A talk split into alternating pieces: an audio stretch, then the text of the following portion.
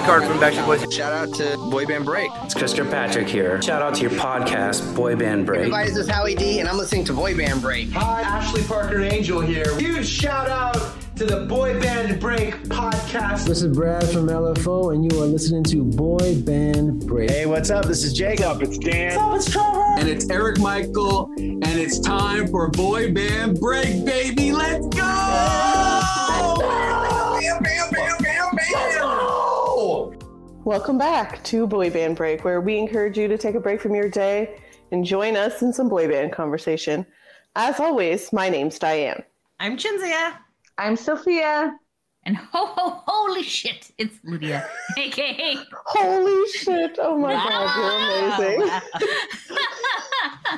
What? This seems very festive for October. It certainly does. Hi, everyone. It's the Backstreet Boys. I would say a very Backstreet Christmas. Yeah. Get excited. Sophie, that's what the episode's about today. Surprise! For those of you not watching, Lydia and I are wearing matching Christmas dresses that we got from Walmart many years ago. Mm-hmm. I have to say that I love this dress. First of all, because it's colorful, but also I just like the way that it feels. And I'm so disappointed that it didn't come out in like normal non-Christmas time patterns, so I could wear it throughout the year. I guess I could. Well, some people do wear Christmas things throughout the year. That is true. I would just like to give kudos to the Backstreet Boys because we've recorded a minimum of 4 Christmas episodes, probably more, because like sometimes you do multiple a year. And not one time has Cinzia or Lydia remembered to wear a Christmas shirt for it. But when the Backstreet Boys released Christmas album, it's October. We're dressing up, so we're dressing up. She forced me to wear this. Of course, I just casually mentioned that I was going to wear it. So it was like a suggest. What is it called? When like a hypnosis, it's like a suggestion. Oh yes.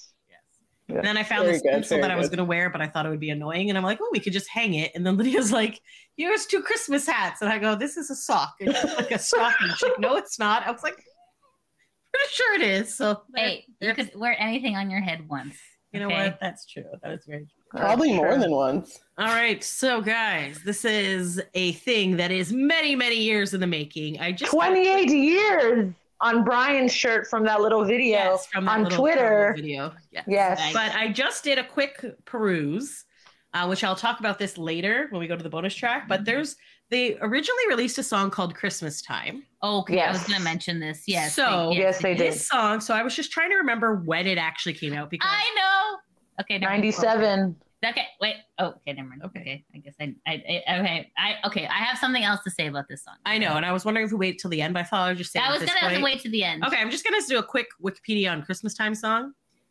It was recorded in 96 in Germany, released in 96 in Germany. And they did stuff all over Europe, later released in the US the following year. So 97 is when that came out. And the boys performed the song when they attended the Disney Parks Christmas Day Parade, December 97. And there's a video on YouTube of that. So there you go. But where else did they perform this song, Cinzia? Where else, Lydia? Why, it was on a Christmas in Washington TV special that was attended by the President, Barack Obama, and his family. There you go. So why would you not put that? Yes. Are you sure I remember that? Christmas Time again? No, they did both. It was a medley of both.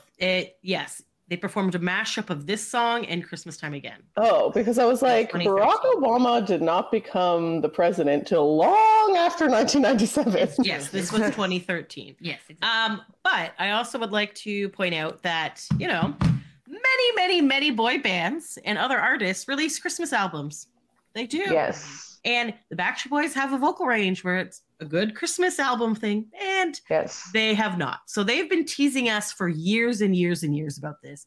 In fact, most recently was 3 years ago where they're like, we're recording this album. Oh, during COVID, I think. Then during COVID, they're like, we got this in last year. We have this in. It'll be in by June, blah, blah, blah. And they're like, oh, hey, we're also doing all these Christmas shows in Vegas. And then they were like, meh, never mind. We're not doing that or the Christmas shows. And you're like, bitch.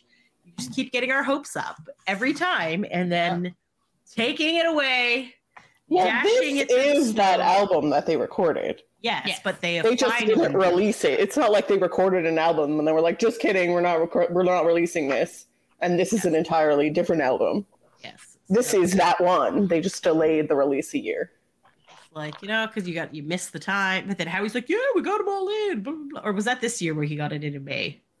No, was that last year? I can't remember. He's like, "Yeah, of course." And I was like, lies. So every time they say they're releasing a Christmas album, we're like, sure you are, guys. And even when this came up, people thought it was a lie. And because the thing came up. So some people, they announced it without really announcing it at their DNA tour. And they had a commercial running. So some people who had gone to that specific show were like, oh my God, we're pre-ordering the Christmas album. And everyone's like, this is a scam. What are you talking about? This website. This is not a real website. It just was new. It's not even there. So anyways, everyone was like freaking out. Other people were like, screw it, we're buying it anyways. And then when people started going to the shows and then somebody finally like recorded it. And then the boys actually like released it on their social media a few days later. Cause I think one of the wives released it. More no, like weeks. A few weeks later, one of the wives said it. They're like, well, I don't believe this is true. I'm like, one of their wives has put out this link. Pretty sure it's true. And then, so now, huzzah, here we are. Here we are. A very Backstreet Christmas. So it's available. It's in our hands, guys. You can stream. This was actually very hard for me to find. So I did not pre-order because I'm lazy and I figured that pre-orders probably won't get here in time, which is true. Some people did not get their pre-orders yet. And some people still went to the store to get it because they didn't get it on time. Yeah. Which I'm like, is that a marketing ploy to sell more of them by like... they also have released it on vinyl as well.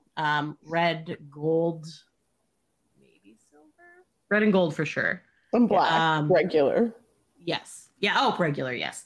Okay, so there you go. So I went to Walmart to go find this in Canada, and their CD section has shrunk substantially. Fair. And there was no CDs. Then I called this other store called The Beat Goes On, where they have used music, and they also get new CDs.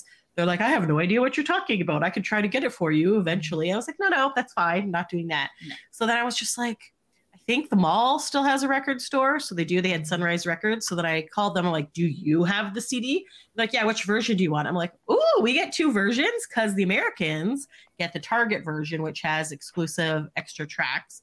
And I was like, oh, I didn't know that we got that one too. And she's like, yeah, the regular one's $14.99. The deluxe is $17.99. I was like, okay, I guess I'll get the deluxe one. So then I went over to the mall, got it. And she's like, this is very weird. So again, I don't know if it's just in Canada or wherever. She's like, the regular album and the deluxe look exactly the same. She's like, there's nothing different. There's no different colors. There's no different, like, you know, anything. The picture is the same. The only thing different is on the back, it has the two bonus tracks. And I'm going to assume these are the two bonus tracks everybody else is getting. Yes. We have Feliz Navidad and It's Christmas Time Again. So anyways, so there's when I went, yes, you when went, you I went, I bought it at Walmart at Girard Square. I had an easier time of getting it because as soon as I went to the store, I found it. Was it like on a display by itself or like under new music? Or what was it? It was under new releases and the Backstreet Boys were right in the middle. Above them was Joel, I don't know. I forget the name. Anyways, whatever. Not important. But yeah, so I found it right away and it was $15.97. Damn it, Walmart, you're cheaper. And that's the extended version? Yeah, the deluxe. I only saw the deluxe version. There was nothing else, so... All right. They probably did not care for the other one. That's true. Also, the Spotify versions that we were listening to does not have the two bonus tracks. It just has the 13. I just got to say, the font on this is a little hard to read. It is so dumb. Yes. Also white on a white background. This? I know you can't really see it because it's blurry, but there you go. That's very small. We're old, we need to see better. But we got to see their little cute little faces. Yes, and then inside is fun as well. The little booklet, it's right here. There's this. It's doing the Home Alone pose. And then we're throwing snowballs. Yeah, that's fun. Every boy is wearing red and doing a thank you or whatever. You know, like look at that back in the days. Of like this is very nostalgia, isn't it? Yes, I was like, wow, this is bringing back memories. 20 years in the making. Yeah, so. Steal yours. Sorry. All right, go ahead. All right. I don't know. Yes, exciting. Did you have any issues finding it, Diane, on your music streaming platform? I did not purchase it, so no. Excellent. Good job. Good job. Cinzia purchased it for me, so Merry Christmas. Happy holidays. It bothers me because like there was a time when Nick was like, who buys CDs anymore? And I was like, oh yes, shut up, Nick. Shit. And then, but then this, I was like, what am I going to do with the CD? I know, right? Oh my God, they're so annoying. Well, it's because a lot of the newer computers don't have CD players. Yeah. A lot of newer cars don't have CD players. Like literally, what will I do with it? Like for that one time when we were in New York. Collect dust? Like, yeah pretty much. Yeah. A display, it's collectible. Yeah, but if where are you displaying this? Maybe you're going to go to an old school party and they're going to have a CD player there and you're like, hey guys, I got the back. But in that case, wouldn't I buy the vinyl? Yes. More people have CD players than record players. Yeah, but you're saying it's for display purposes. Oh, if I'm going to display it, a vinyl record's going to look much nicer than a CD. Way cooler. But yeah, that's fair. You were a split on, madame. Yeah. Listen, we both have old cars. I know you have a CD player in your car. I know, but I'm getting rid of it soon. So Lydia has an even older car. Tape deck, man. Yeah, but her CD's player is stuck with a Nick Carter CD, isn't it? Oh yeah, that was Kenny's Corolla. Oh no, not when he was repairing his Corolla, it was just the summer of Nick Carter because he couldn't inject the CD. He's like, I think it was like I'm taking off or something. I'm like, how do you know this song? He's like, I played it all summer long. Like a jam. That's so funny. But anyways, yes, and I did listen to it on Spotify, but I listened to the bonus tracks on the CD in the car. So I listened on Spotify, and then when I bought the CD, I listened to the bonus tracks as well. Aren't the bonus tracks just the songs they already released? No. Feliz Navidad. Okay, I know. Well, I didn't listen to that. I have comments later. I listened to I had my first primary role yesterday as an actor. Yay! Congratulations. Thank you so much. So happy for you. Thank you. I was terrified driving to Toronto because I don't like it. So I had the Backstreet Boys song. I had the Backstreet Boys album, the Christmas album playing while I was going, but I wasn't concentrating. Right. I was hearing, but wasn't listening. Yes. So then today I had to actually sit and listen. Focused. Same, because I was listening to this album while I was doing work and I wasn't paying attention. Yeah, yeah. A certain song, which I will talk about later. Yeah, but anyways, are we good to just get into it? Let's jump in. Yes, let's do this. You got the mouse, madame. Let's see who wrote what. All right. Oh, shall we do a quick background from our friends at Wikipedia? That's what I figured you would do. In April 2019, the Backstreet Boys announced they were considering their first album of Christmas songs.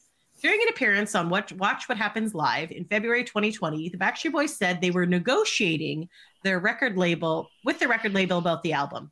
I'm just going to pause right there.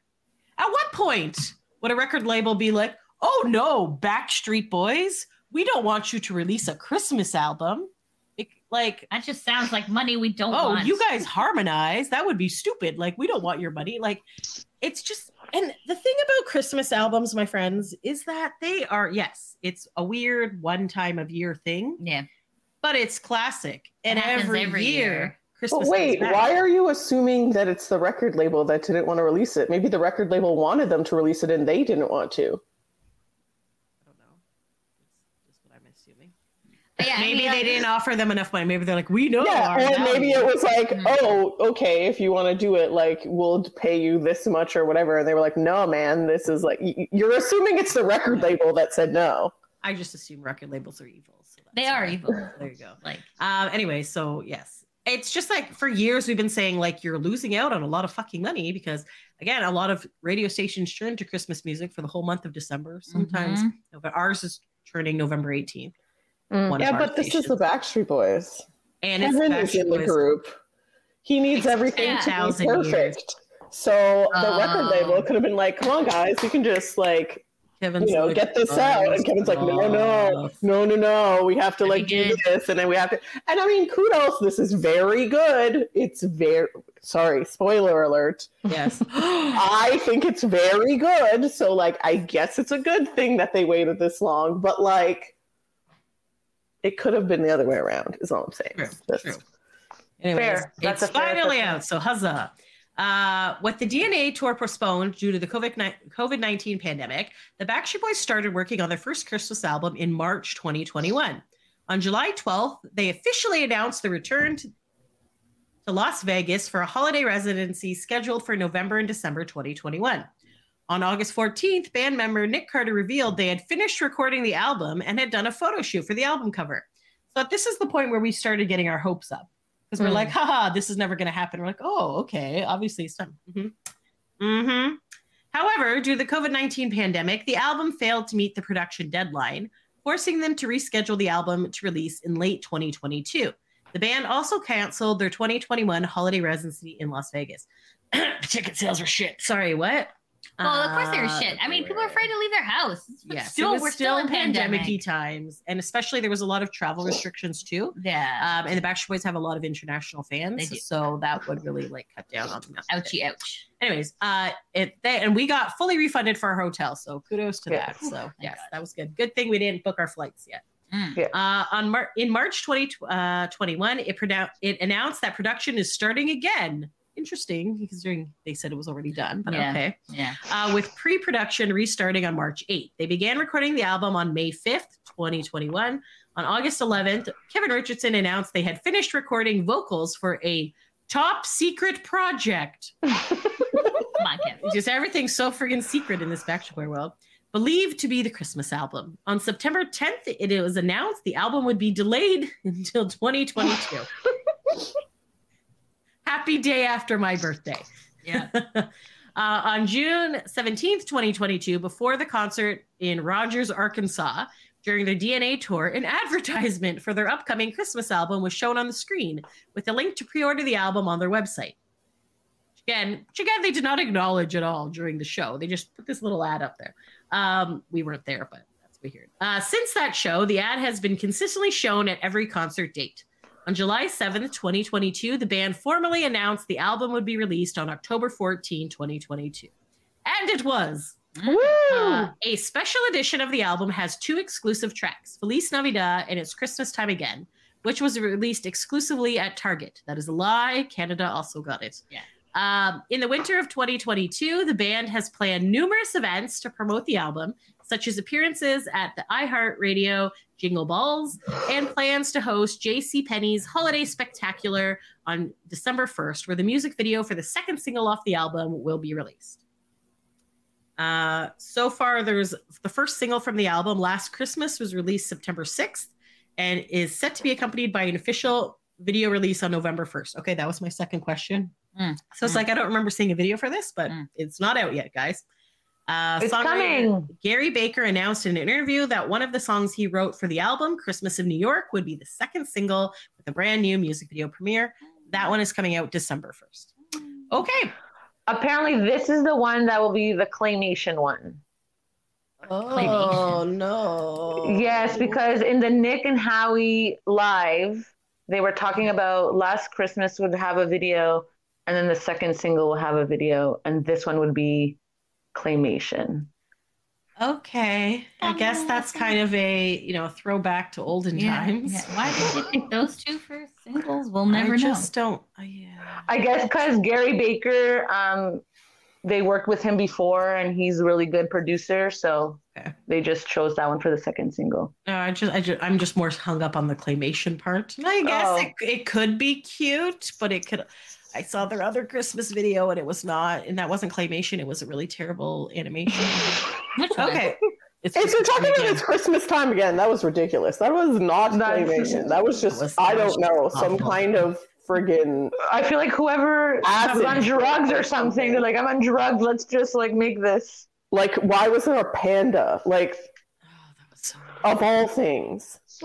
Horrible video. I blocked most of it from my mind. Anyways, all right, moving on to this actual album because we're 18 minutes in. So let's start. So the very first song is White Christmas. Oh, I feel like our friend, the book has more information than the internet because here it only just says the writer. It's Irving Berlin. This is obviously a classic Christmas song. Oh, I need my... Yes. All right, so again... Oh, wow, there's a lot more information. You are correct.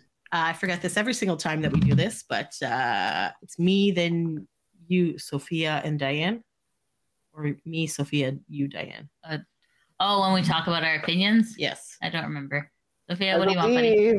It's usually Cinzia, Sophia, Lydia, and me. Okay. Sounds good. All right, good call. All righty, so White Christmas. Look at this. They even tells you who plays all the instruments. I'm not going to do that. But it was produced by Tommy Brown, Travis Sayles, and Josh Connerly, and was written by Irving Berlin. Obviously, it is a classic Christmas song. So I started it off... apparently my note on this one, it had a weird sound at the beginning, the dun dun dun dun dun, and I said the singing part is good and it was upbeat, so yes. And I feel like a lot of people really like this but thought it was short, so I'm wondering, is this the length that the song normally is, or is it shorter than it usually is? No, I don't think this is the one they're talking about. I think they're talking about Winter Wonderland. Yes. Okay. Carry on. Okay, so this is a short one though, because then they just repeated it twice, I think. Yeah, sorry, Soph, go ahead, Christmas. Oh, no. Christmas is always maybe it is. Song. All right, Soph? Sorry. Oh, okay, yeah. So there's something magical about a White Christmas, so I really like this song. Losing your ass off.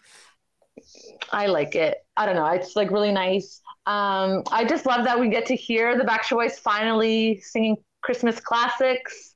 And I thought the voice sounded great. Vocals are fantastic. Harmonies are great. Thumbs up. Thumbs up. Well, okay. AJ's whispering is very creepy. Like he's like this song. I wrote that for another song. I'm like, it's like he's like waiting in the sewer with like a fucking candy cane. Like I'm like, ugh. Oh, why did you start the album off with this guy? Oh my gosh. I'm sorry. It was really creepy. Like I don't know. For me, I did not like the beginning. I'm sorry, AJ. No offense, my guy. Like, and I'm like, if the Backstreet Boys released like a Halloween album, like his voice would be perfect. That would be fun. And like, all right. Yeah. We're probably waiting 28 years for that, but sure. Yeah, probably. Yeah. I'm like, Howie's high voice works out here. It's a little auto-tuning at the end, but me likey that part. But just the beginning was, it made my skin crawl. Sorry, AJ. I know you didn't mean to, but I was like, fuck. Yes. Yeah, you're right. That's true. That's okay. So true. Anyways. Okay. So this is more. I feel like there's two versions of White Christmas. Like people who know Christmas music know there's like two versions of White Christmas. Yeah. There's this one that's like. In my opinion, I always think of like Glee and like Pentatonix sing it in this way. And then there's like the more classic like Elvis version, which doesn't have all that do-do-do-do-do-do. Like it doesn't have that part. It's slower. Mm-hmm. What about the one from like Home Alone? Is that more the first version or second version? Maybe. So Yeah. I think that's a little bit more the up-tempo one. So there's like mid-tempo one that they did, and then there's like a slower one. Mm-hmm. Personally, I was a little annoyed because I'm like, they could have pulled off the more ballady one. Yeah. And I think that one's a little more classic, which I think is the vibe they're kind of going, like modern classic. So... Kind of like a I was a little disappointed when I heard that. I was like, oh, we're going for the Glee version, are we? Okay. But I mean, yeah. Okay, I'm sure.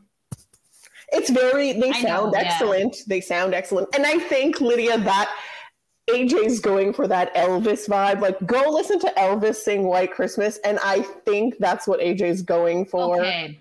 Like he's going for a deep, like, listen to the Elvis one. I think that's what he's going for. I can't do it, but like, I get it. I think that's what he was going for. But maybe he didn't 100% pull it off. Yeah, I'm like, it was a creepy start. Dun. I'm sorry. Dun, I forgot to preface the beginning of this episode by saying that take everything we say with a grain of salt. And I personally hate Christmas. I hate Christmas. And so does Lydia. So take that with a grain of salt. And I have to say my two favorite Christmas albums prior to this one was... What? Yeah, I know exactly what you're going to say. Hanson Snowden. Fucking Snowden. Run, run, Rudolph. So we like the upbeat. I like that. Yeah, and obviously the other boy band, NSYNC's Christmas album. Merry Christmas, Happy Holidays. Merry Christmas, Happy Holidays is a fucking banger, my friends. And I know it is a good one. Listening are Backstreet Boys fans, but you could admit that song is a banger. 100%. So, yeah, it's a good song. So going into this album review, just keep that in mind that I very much enjoy upbeat songs that are not depressing. And that is not what Christmas music is normally. So that out. There's a lot of not depressing. No, and that's what I'm saying. I went in not expecting to enjoy the album. Yeah, so I had very low expectations for this album. Like, I know obviously the Backstreet Boys are amazing vocalists. This is great. So I knew it would be good regardless, but I also feel like I get anxiety anytime they release something, because you're always like, I really hope that it's good. And it always has been good. It has never been shit, but I'm just like, oh, I don't want people to be like, oh my God, you're a Backstreet Boys fan and you hate, and this song, it sucks. And I'm like, well, they say that anyways. All good times. Love Backstreet Boys. Listen, Christmas sucks because you have to spend it with people. Halloween is best holiday because you get to dress up slutty, eat chocolate. Life is good. You know, Christmas is very family oriented. I just feel like I also worked at retail for many years, and I feel like that also really kind of scars you for Christmas and takes away the Christmas spirit. Yeah, I will say this though, I used to hate Christmas because of reasons like Cinzia was saying. It's very stressful. It can be very stressful. There's a lot of pressure associated with Christmas. Oh my God, the fucking present thing, and you gotta get people presents. You gotta decorate your house. You gotta plan all these get-togethers, and there's all this pressure to make every Christmas event amazing. Yeah, you know, and snows, and you're scared of driving in the snow. Oh, you're like, I'm gonna die. And then you feel like, oh, I can't enjoy somebody giving me a gift because now I feel obligated to give them a gift that's bigger or the same price or something, and I don't need to waste money on gifts. And a few years ago, my mom and I decided that is a shitty attitude.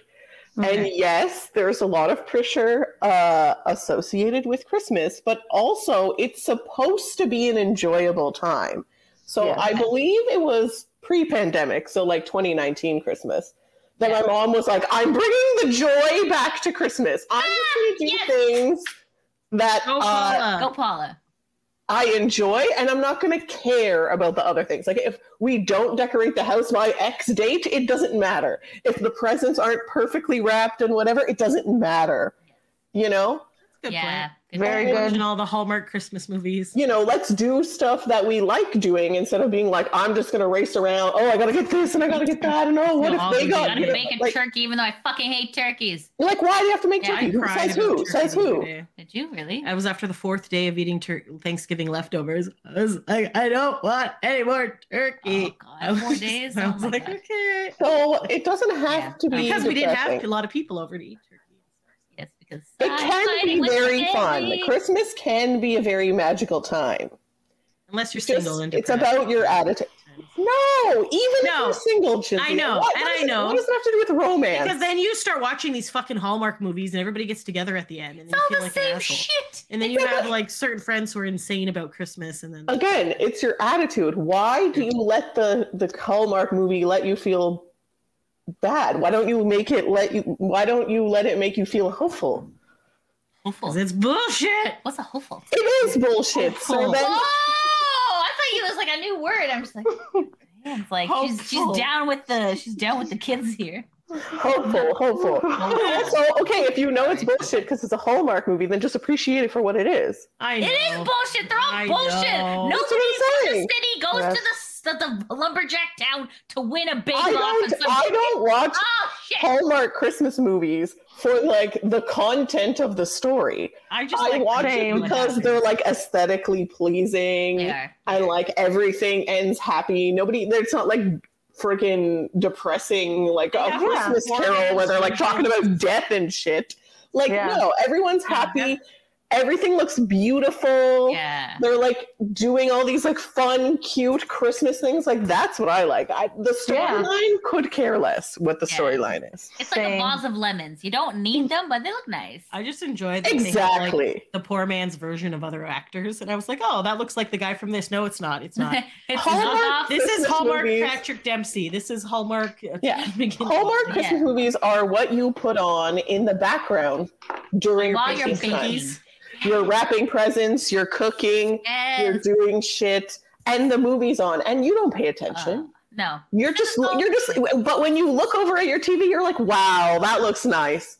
And then you move on with your day. Like, yeah. It's true. I put on Harry Potter. It's fucking lit. I don't watch Harry Potter's a good Christmas thing to put on. When did that become a Christmas thing, by the way? Because like, when did they start, like... Because they celebrate Christmas in Harry Potter. In the movie. Yes, yeah. I get that. But I just feel like, when did the TV stations be like, yes, Harry Potter marathons. I don't know. Yeah. I guess when they started getting bored of that Christmas Story movie. Which I still play that one. Oh, Mary! No, I'll shoot your eye out. Oh, God, I hate that one. Like a pole. Anyways. I suppose we can reel this back into... Yes. I also like Christmas. It brings me. I like Christmas. It brings me joy. As I gotten older, we've made different traditions. We like to cook food. We like to watch the Hallmark movies. We like to make things. Go see my cousins. It brings me joy. This album brought me joy. Excellent. Good job. So this album review from me will be very good. I think we need to take Paula's advice. Yes, we got to take Paula's advice. We got to remix Christmas. Yeah. Bring the joy back. Bring the joy back. Right. All right. I like seeing the decorations being put up all around the city. It's very nice. Oh, yeah. I take pictures of them to share. I would like to share. I like to share the joy. Do you want to know what the Hamilton Christmas decorations look like? Down Main Street, the lights. Oh, what's behind your head? Is that what it looks like? Well, they have lights up on Main Street, like on the street things, and they look like a ticket bowl. Yeah, that's our city. It's a candle with two Christmas balls. It makes you laugh. There you go. Some joy that it brings you. And they're on an angle. That's amazing. Do you know what I'm talking about? I know exactly what I'm talking about. That's hilarious. This way and then this way. And then you pass the spa for men with the entrance and rear. Oh, entrance and rear. Oh, I love that one. Oh, shit. Okay. Anyways, okay. Back to the album. So you do like some aspects of Christmas. Okay, there are some good aspects. Okay, moving along. Okay. Song number 2. 31 minutes. The Christmas song. So this is produced by Tommy Brown, Travis Sayles, and Josh Connerly. Written by Melvin Torme and Robert Wells. Okay, so here's my question that I wrote down. Yes. Is this what this song is normally called? Everyone thinks it's called Chestnuts Roasting on an Open Fire. I thought it was Chestnuts Roasting. Oh, I know. Everybody's like, I love that song, Chestnuts Roasting on an Open Fire. I'm like, it's called the Christmas song. But well, excuse-moi, I did not understand that was its title. I was very confused. Same. I was like, all right, what song is this? I was like, oh, this is that other song. Okay. Anyways, I said it's very AJ heavy at the beginning. And then, okay, this is where I forgot what Kevin sounds like. Yeah. Because I was like, who's singing this? And I was just like, I don't recognize this man's voice. And I was trying to figure out, I'm like, it's not Nick or AJ, obviously. It's not Brian. I was like, oh, it's Kevin. I was like, oh my God. Totally forgot. I'm such a dumbass. I was like, does he just not sing on more recent albums or on singles? I have no idea. I know he left for a couple, but they don't albums, but they didn't really. Anyways, I was just like, oh, it's Kevin. It was very Kevin and Howie heavy. Yeah. Yes, this album is very, yes, for sure. Which is nice. But then I was very excited to hear Nick. And then I was like, okay, this is going to sound so stupid. Yeah, say it. I was like, does he always sound so nasally? Is this like how Nick sings? And then I was like, yes, he does. But I was just like, oh, how have I not really noticed that? I guess I have noticed it. I don't care. If we didn't know what he looked like, would we still like Nick's voice? Like, yes, I would. Yeah. I was just like, oh, this is kind of like a. I'm like, but it's still. You know what? His voice fits certain things. So maybe you wouldn't like his voice on this, but I feel like Nick's voice suits certain songs. Mm. Yes. But okay, so I'm not crazy. He does kind of sound nasally. That's what he always sounds like. But he always sounds like. Okay. So, and then I said harmonizing Merry Christmas, and then they're in the ooze. I enjoyed that. Excellent song. Good job, guys. Sophia? Love the song. The boys sound great. We do hear a lot of Kevin and Howie, like you mentioned. And then I like when they say, although it's been said many times, many ways, Merry Christmas to you. Beautiful. Thumbs up. Yes. I said harmony is good on this one. Jingle bells in the background is good. This is soothing and nice. Excellent. Yeah, this is, I think, it fits the vibe of modern classic that I think they're going for. Mm. I've never heard this song sung as up-tempo as it is. Not that this is like up-tempo, but it's more up-tempo than I think I've ever heard this song be sung before. Like, normally it's much, much slower. Like, it's more dread. Yeah. Yeah. Very loud, so singery. Mm. There is, again, sort of a mid-tempo R&B kind of vibe to it, which I don't hate, but I'm just... at this point, you kind of get the sense of what they're going for on this album, which you know how I appreciate the flow of an album and it having an overarching theme and vibe. And I feel like they nailed it. And so, except for a couple of things, which I'll mention later. Yes, we'll mention. But we're all thinking the same thing. Yeah. Not every single thing fits in the vibe, but this very much fits in the vibe. It sets the tone. These first two songs really set the tone for the rest of the album. So, well done. Chef's kiss. Mm. All right. Up next, the classic Winter Wonderland.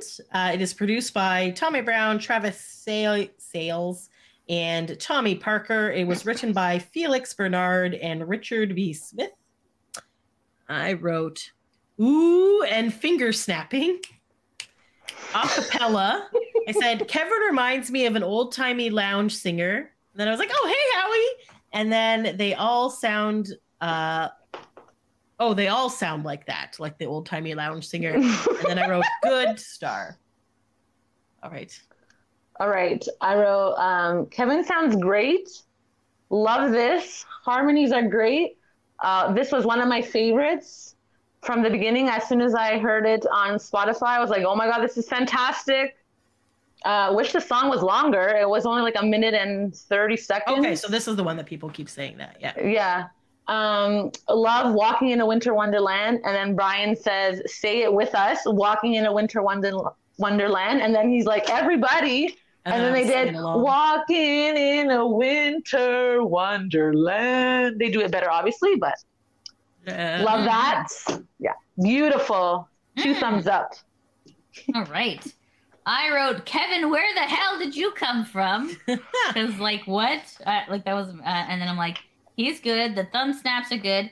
Nice and peppy upgrade to this song. So, okay. So this, I want to educate some people on this. Okay.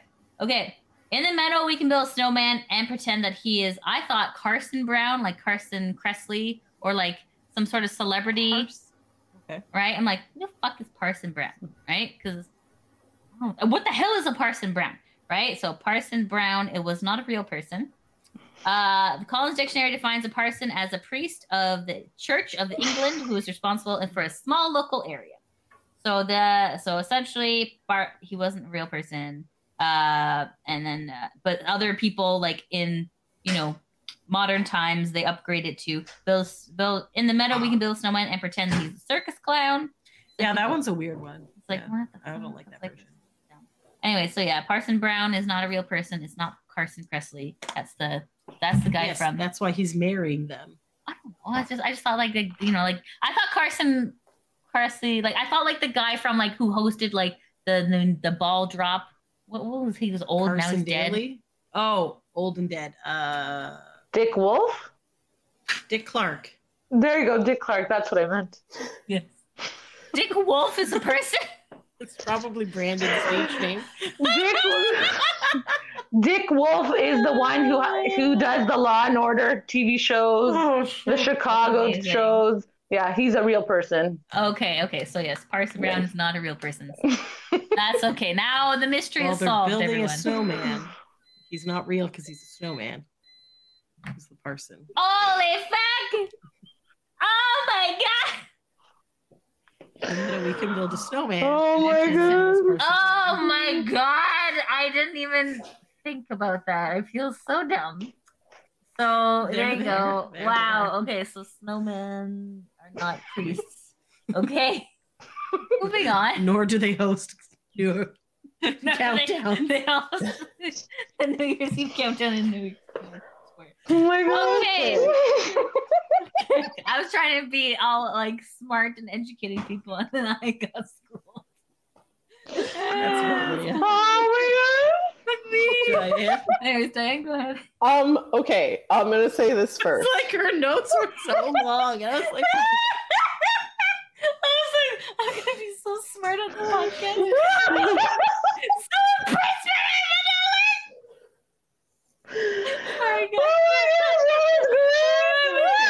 Oh my god. Okay, sorry. Continue on. Okay, I will just say this before I again go into my actual review of this particular Backstreet Boys song. In general, I kind of have a problem with this song. Okay. And similar songs of its nature, because it's not about Christmas. I don't know why it fits in a Christmas music category, because it's not about Christmas. It's just about winter. Yes. But I guess Christmas is in winter, that's why. Yeah, but why is it? Why don't we sing it in January then? It's still winter.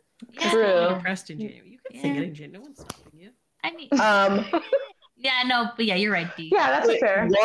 Let me just tell you guys, Walking in a Winter Wonderland, not a Christmas song. Jingle Bells, not a Christmas song. Frosty the Snowman, not a Christmas song. Yeah, these songs are not about Christmas. Well, then they're good for all denominations. Let's celebrate. Valid point. As winter solstice. Who teaches children in a public school system where we can't, like, whatever. Just saying, these songs are about winter. They're not about Christmas. Nowhere is there a mention of Santa, Jesus, trees, presents, nothing. It's just about winter. I mean, I guess that's good. Valid point. Yeah.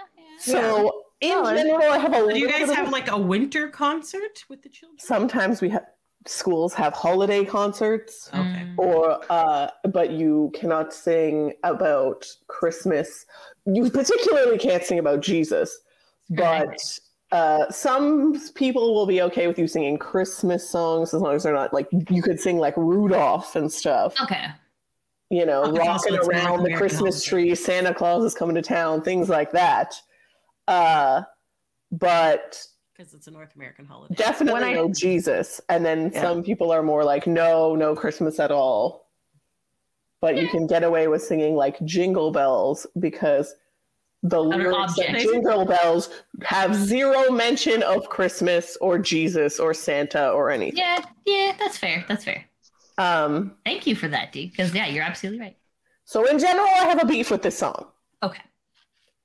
That being said, even the one, what's the one? Baby, It's Cold Outside. Not about Christmas. That's problematic. We can't say that. It's problematic, yes. And everybody's like, we should stop playing it. I'm like, this is just a regular song. Like, it's not even a Christmas song. Like winter song, yeah. It's a winter song. Mm-hmm. But anyways. Winter solstice CD when? So my very logical type A brain is like, why would you... it bothers me that these songs are like lumped in with Christmas music. They are, because they're not Christmas songs. Mm. However, this is unbelievable. You guys know how I feel about a cappella, Breathe, the DNA version. And this is just continuation of that. Literally, I was listening to the album, first of all. Oh, let me back up and say this. When you listen to this, if you're going to listen to it for the first time and you haven't yet, do not... just listen to it. Like, don't just like hit play on your phone and listen to it. Put headphones on, or like play it on your TV, or like something that has more of a good sound quality, a surround sound, because it makes a difference. Mm-hmm. Okay? Yeah. The tinny, shitty quality that your phone is just going to shoot out, like, it's still going to be good, but you're not going to get that full... experience. Audio experience. Like, headphones is truly the best, I think. But, you know, if you have, like, a good speaker system, I'm sure that would be excellent. You know, take out your CD. Or you could just, you know, use your phone to connect to a Bluetooth speaker, as, you know, people in 2022 would do. Yeah. But wait, there's no audio jacks on the phone anymore. Cinzia, she's spot on. They do on Android phones. Oh, you Apple people. Anyways. So I had it playing off my TV. Very nice. And then I was just, like, scrolling on my phone as I was listening. And I literally stopped in my tracks for this shit. Like, I was like, pardon me, sirs, you have no business sounding this good. Like, the end, oh, can't say enough good things about it. It's amazing. All right. Excellent.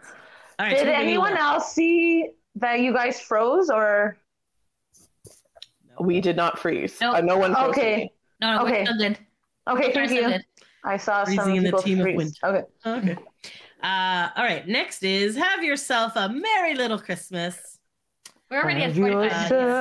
A merry little Christmas. Tommy Brown, Travis Sayles, Josh Connerly, written by Hugh Martin and Ralph Blaine. Okay. I said, so this is another one where AJ is very breathy and it sounds like he's either whispering or trying to be sexy. And then I think that's Kevin again. Oh, hey, Howie. I go, simple piano. Nick is also breathy. AJ does a high note. It's a slow kind of song. So there you go. That's what I got for that. Okay. Another classic song. Kevin and Howie getting some more shine. I like that. That's nice. Good for them. Yeah. I thought it was beautiful. The vocals are good. Can't say anything really that bad about it. Yeah. I said very pretty song. Harmonies smooth like butter. Go AJ with that ending. Oh yeah. Yeah. Oh yeah. I was a little worried about this one because I feel that TV and movies have ruined this song and made it depressing, because this is always the song they play when someone's, like, alone and depressed and, like, eating food beside a tiny Christmas tree and crying. Yes. Like, why is it always this song? Mm-hmm. They're not having a merry little Christmas. Because they're not, and they're like, and someone is, like, depressingly singing, have yourself and you're like, oh my God, shoot me in the head. Yeah. So I was pleasantly surprised to hear, once again, in the theme of the White Christmas and the Christmas song, that this is sort of a very mid-tempo version of this song. It's not slow, it's not draggy, it's not ballady. It feels light and happy and very modern classic. I get the vibe, guys. I'm getting it. I'm loving it. Excellent. Alrighty. Mm-hmm. All right. Next up, Last Christmas, produced by Tommy Brown, Travis Sayles, Josh Connerly, and Tommy Parker, and it's written by George Michael from Wham! And this is their first single off the album. Okay. So I said it is exactly good and upbeat. I don't normally like this song. Like, this song bothers me. I always envision, like, actual hearts being given away and, like, blood and, like, whatever and, like, whatever. And you're just like, whatever. Or if I'm thinking, no, that's stupid, you're not actually giving a heart. Although I do feel like there was a movie called Last Christmas where she got a heart transplant. I never watched that. Anyways, the thing. That doesn't mean they're now. So now, okay, let's just use this as a hypothetical emotional heart. I've given this heart away to somebody, and then they give it to somebody else. So is my heart now I'm in love with this random person I've never met? Yes. Or do they are now in love? And then how did I get the heart back to give it away the next Christmas? I was like, does this heart just rejuvenate itself? These are the weird thoughts I have with this song. And I know that has nothing to do with this song, but this is just where my friggin' brain goes every time I hear this song. Anyways, that's pretty much my comment. It was upbeat. It was good, I guess. But the song in particular just drives me nuts. So there you go, Sophia. I thought, like, it's the first single, so I thought Everyone Sounds Good. Good song. And I like that they did this classic song as well. So thumbs up. I said this version isn't bad, but I will say other people have done this one much better. So like you were saying, Wham! I mean, that's the classic one. That's the original. Yeah. Also, Postmodern Jukebox does a really good like lounge act of this one, and it's upbeat and fast, and there's like tap dancing and shit. It's so good. So go to YouTube, type Last Christmas Postmodern Jukebox. You'll see exactly what I mean. But yeah, they did an okay job, but I've heard other ones that are just more banger. All right, my opinion. I kind of agree with Lydia. I don't 100% think this song, like the way that they sound fits with the vibe of their album, but this song doesn't fit with the vibe of their album, because if we go White Christmas, Christmas Song, Have Yourself a Merry Little Christmas, Winter Wonderland, those are all super classic, like from the 50s songs. And then this is like a very 80s song, which I didn't understand. They sang it well. I do kind of think there are other people who have done it better. Every time I hear the beginning of it, I'm like, what song is this? And then I'm like, oh, right, it's Last Christmas. Yeah, they sound great. They sound amazing. I like the song. I just don't know, A, if it fits with the vibe they were going for of this album, and B, if it was the correct choice for a first single. It doesn't set the tone that I think they want to set. Yeah. Oh, I agree. That's really interesting. Yeah. So when I heard that song, I was like, oh, okay. And then I saw a track listing and I was like, that's weird. And then when I saw a track listing and then I was like, oh, so they just went with the safe song. Yes. By picking this song. Yes. But now I don't think they went with a safe song. They just kind of went with the type song. But I'm just like, yes, it's very boy bandy. So I mean, I guess it's kind of safe, but I'm just like, does it set the tone that you wanted to set? This might have been a mistake. Yeah. I don't know. No, I totally agree. Yeah, but I do. This is the song that they've been using to promote this album. Yes, I know, but that's like they sound great. Yeah, no, for sure. I mean, but yeah, and it's not even that the song in isolation is bad. It's just I don't know if it fits, and I don't know if it was the right pick as a first single, in my opinion. Me too. Just saying. I agree. All right, next up is Oh Holy Night. Holy Night.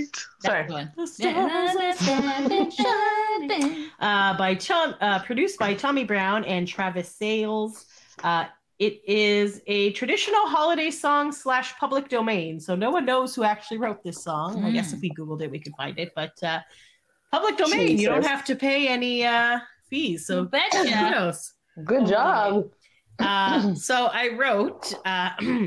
slow as fuck, but in their defense, that is how the song is. And then I said, and then I don't know, even this urethral voices, like it's very like heavenly-ish. The crescendo at the end was good, and then that oh night divine, yes, very well done. Good job on this slow song. I also put slow song. Boys sound great. It is a very pretty song, even though it is a slow song. I wrote, it's okay. It's okay. Oh. From a novel from one... From a novel from one song to this one, it's okay. It's just, it's okay. Like, I'm kidding. Sorry. I've heard it, and... Like, they have, obviously, they have excellent voices. We know this. But... I've heard it better elsewhere. But fair. That's fair. A lot of people heard it better. Yeah. Well, okay. Do you remember that one lady who it was like a kid and she had Charlotte Church? Charlotte Church. Thank you. Yes. Oh my God. I don't know. Like, I don't know where I had to dig in the fucking back cabinet for that one.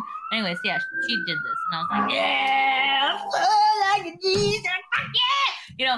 Like, oh yeah, some people get very dramatic and like, whoa. It's like ah! You're like, fuck yes, I feel your pain, and you're like, this, yeah, this, you know what I'm saying? Like, yeah, I get what you're saying. Okay, so that's why I'm like the back all in on this one. Like they did okay, but yeah, they're playing it safe because we all know Brian's just fucking hanging on for dear life, you know.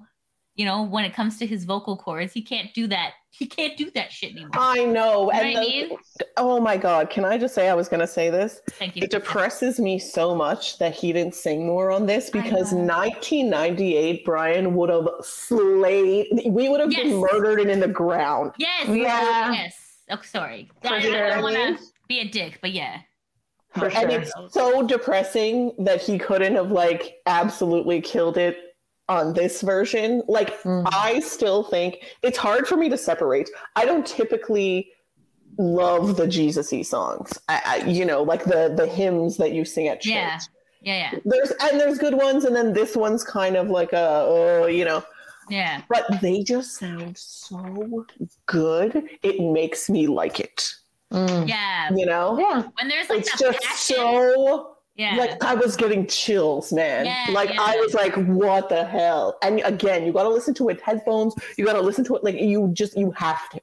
Yeah. Go do it. And then what you need to do is you need to listen to this. And then immediately after, you need to listen to the NSYNC version, because this is the only song that is on both the Backstreet Boys Christmas album and NSYNC's Christmas album. Is the NSYNC version mostly Justin, though? No, in fact, my friend, it's a lot of Chris Kirkpatrick, which probably means that you would like it, but listen to the Backstreet Boys version and then listen to the NSYNC version and listen to me, and I will tell you that it makes the NSYNC version sound like a joke. Oh. Wow. I don't know, maybe for Chris fans. Sorry to all the Chris fans. They probably love it. But it's a lot of like, oh, Chris Kirkpatrick. Wow. You know, and it's not good. You know, so you should do that. I swore and I listened to somebody else, and then there was another Christmas song. They also have the Christmas song. Okay, sorry. The NSYNC album. And I think I was listening to Lollyland, and she was saying that one is very Justin heavy. So Holy Night.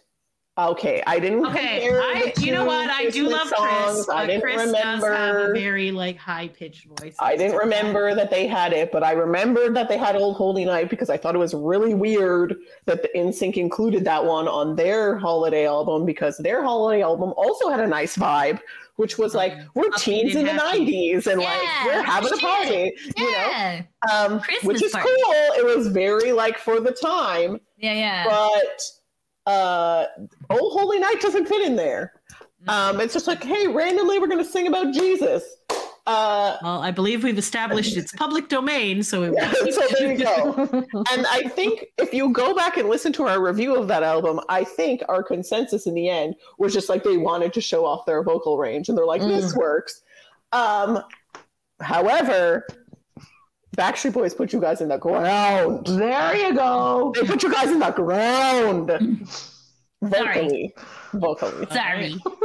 Sorry, Chris. Still come on the show. I love it. Exactly. I want to follow up again with them, eh? Do it. Yes. Do it. Yeah, what the hell, Chris? Do it. Yeah. He has no more excuses. He's not on The Masked Singer anymore. There might be some other secret celebrity show that he'll be on next. Big Brother again. Redemption Zone. Okay. All right. What's the next song? Sorry. That was Oh Holy Night. So the next one is number 7. This Christmas. You got it. Christmas. I always get This Christmas mixed up with Last Christmas until I hear it. I was like, nope, it's the different. And this Christmas will be. Right? Okay. Yeah. A very special Christmas. Tommy Brown, Travis Sayles, and Josh Connerly. And are they producing, or what are they doing? Those are the producers. Okay. And then it was written by Danny Hathaway and Nadine McKinnor. All right. Synced into this one. I guess not. All right. Anyways, I scrolled too far. I wrote Apparently, I just had a very short comment for this one. It said, upbeat again. Hey, Nick. And then I said, it's kind of jazzy. So that's kind of like, that's all I got for that one.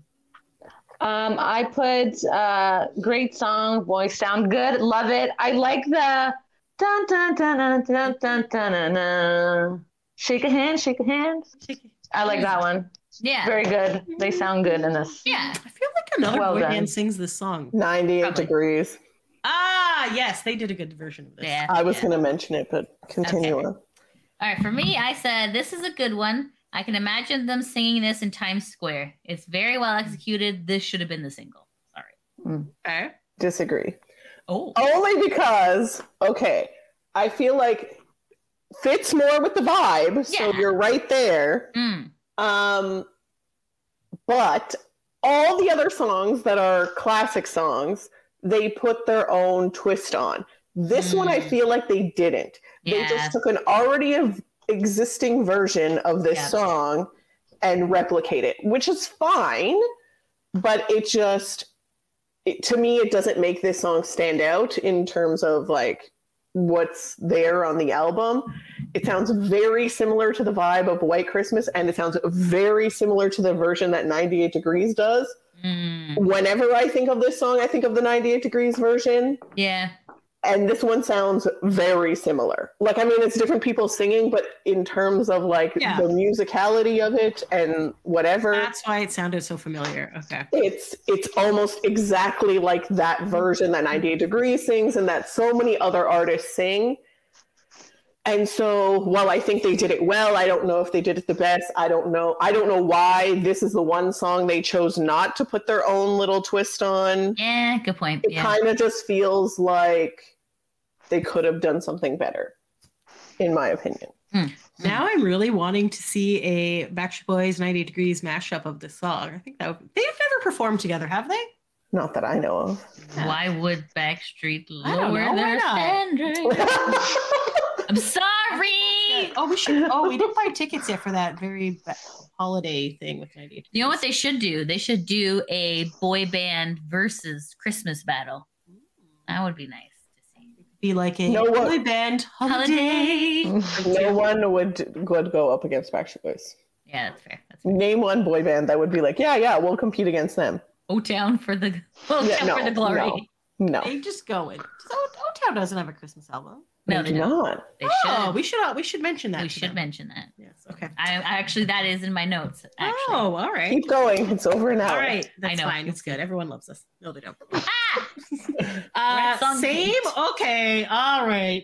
Okay. Same old lang sign. Okay. So this was produced again by Tommy Brown, Travis Sayles, and Shintaro Yasuda. It was written by Dan Fogelberg. Okay. This is a classic love story. Okay, so Sophia may say this is a classic. Yeah, but I have literally never heard this song before, or maybe I've just... No, it's not. This is an original song.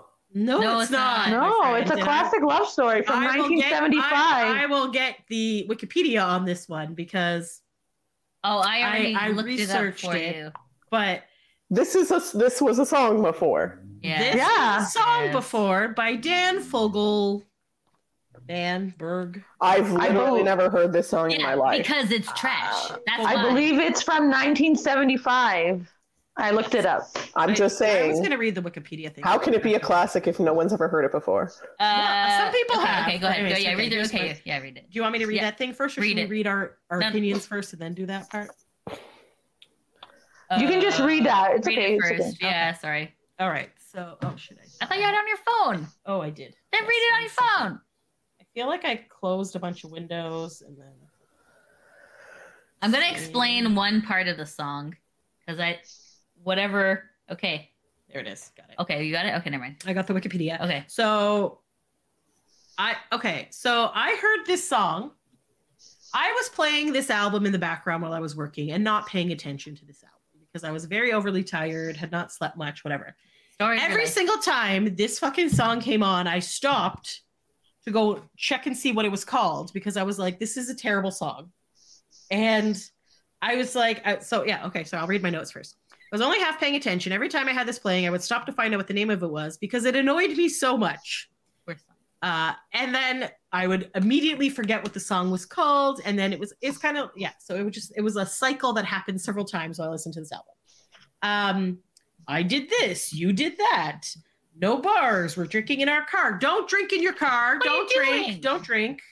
I know they weren't driving, but you know. No, she did. No, she drove off at the end. Oh, did she? Yeah, I've never heard this song before, but it's a cover. It's a retelling of running into an ex. Saw you in the record store. You must be doing. And then at one point she's like, "Oh, I saw you in the record store. You must be doing well." He's like, "Oh yes, fans are heavenly. Traveling is hell." And then it ends with AJ singing "Old Lang Syne" breathily. Yeah. Which was actually not bad. That was probably the best part of the song. And I said it was less annoying the fourth time, but still annoying. I'm happy that this wasn't a new song. Like, I was happy this was not a song that Backstreet Boys wrote. Do you want me to read the little thing about it, or do you want to do your? Yeah, read about it. Okay, so. I thought you read about it already. There's more to say. What else is there to read? So it was written by this dude. It was released as a single in 1980, came out in 81. So it's an autobiographical thing about what happened. So he was visiting his parents for Christmas in the mid-70s when he ran into his old girlfriend, Jill Anderson, at the Convenient Food Mart, which is now a convenience store on this street, blah, blah, blah. He stated in the interviews he did not recall if it was 75 or 76, so whatever. Then he eventually dies in 2007 from prostate cancer. Then the lady came forward and said that it was 75, that they ran into each other. And they had bought a 6-pack of beer and drank it in her car for 2 hours while they talked. 5 years after the song was released, she heard the song on the radio for the first time driving to work, but kept quiet about it. And he also didn't disclose her identity. And she stated that her reason for remaining quiet involved the song's narrative that was coming forward that might have disrupted his marriage. She talked shit about her husband. And then she also said that he took artistic license with the story. Her eyes are green, not blue. And her husband is a physical education teacher, not an architect. And in regards to the line, she would have liked to say she loved the man, but she didn't like to lie. She would not talk about it. But by the time the song was released in 1980, her and her husband had already divorced. So... there you go. So that was a weird song. So continue on with your Sophia. Like I said, apparently the song is based on a true love story, as you just explained. And I wrote like some of the lyrics where it's like, we drank a toast to innocence, we drank a toast to now, and tried to reach beyond the emptiness, but neither one knew how. Like, those are some of the lyrics. Yep. Like, the vocals are nice. Mm-hmm. The boys sound good. That's all I have. This was the song, by the way, that I said, guess which song I hate. Yeah. And I guessed this one, I think, in my head. I was like, I think this is the one that she doesn't like. Yes. I have to agree with you. My note is, this song is shit. It's just, I hate it so much. So I had to end up reading the lyrics because I'm like, I don't want to listen to this anymore. I hate it so much. Yeah, essentially about like, oh, I'm stuck in love with this marriage. Boo-hoo. I couldn't close on our relationship. Boo-hoo. It's eat shit. And then they're drinking and driving. I'm like, fuck you, you asshole. You know, so it's just, it's a shitty song. Yeah, so about shitty shit. Anyways, but the gold nugget in the little turd here is the Auld Lang Syne, that all acquaintance be forgot, you know, that thing. Yes. I'm just like, that could have just been the song. Just cut out everything at the beginning and put this part. AJ did a good one. He did an amazing part. Like, yeah, and so what the hell is Auld Lang Syne? What is that? Right? It's dumb, but I looked it up for you, so now you know what it is. It means it's in the distant past, long ago. The golden days or whatever. Auld, A-U-L-D, Lang, L-A-N-G, Sign, S-Y-N-E. So you're welcome. Because I am like, it's just nonsense he's saying. Like, what the hell are you talking about? So those are words. I have to say, I like country music, and country music tells stories. And this is telling a story, but for some reason, did not like this song. So yeah. There you go. Diane? Yeah. I did not know that. I swear to God, I've never heard this song in my life. And I would be willing to wager that a lot of people have not. Yeah. Soph, have you heard it before? I have not. I looked up the information. Me too. Yeah. So, I thought this was an original song. That being said, this is not a Christmas song. Aside from the fact that it's Christmas Eve when this is taking place, it's not a Christmas song. It's kind of like the Harry Potter thing. Like, what? She dropped her purse. We left. It's like that purple jeans song. Yes. Mm. Wait, that no, it's not cheesy like the purple jeans song. I don't think the song is more cheesy. Descriptive. It's like I just don't know. And I guess it is good that it's a song that is already a Christmas song. So they're like, yes, this was already a Christmas song, and we're going to sing it because people don't know it. Fine. I was just like, this is the Christmas song you wrote that's not about Christmas. And then I, for one, thought they were trying to do like a Kiss Me at Midnight New Year's song thing. Also not about New Year's. Just about running into an ex at the grocery store on Christmas Eve. I suppose in their defense, they're drinking American beer, so that doesn't have a lot of alcohol in it. Drinking and driving, no excuse. That being said, I think it's a very pretty song. I don't think it's cheesy. I think it's a very pretty song. It's just not a Christmas song, and I don't know what it's doing there. But I guess, I'm glad they didn't write it. I guess I'm glad that this was not their idea of a Christmas song. It was some other random dude's idea of a Christmas song. I wouldn't not a Christmas song. Listening to this song, if we would not classic enough. Like the Winter Wonderland thing, fine. Everybody thinks of that as a Christmas song, even though it's not. Yeah. I